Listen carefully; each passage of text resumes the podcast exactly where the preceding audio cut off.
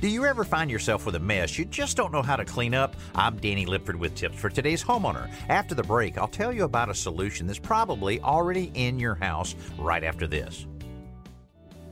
Often there are household messes for which you just don't have the right cleaner. Say the kids draw on the wall with crayons, or there's stubborn glue residue left behind from the sticker on something you just bought.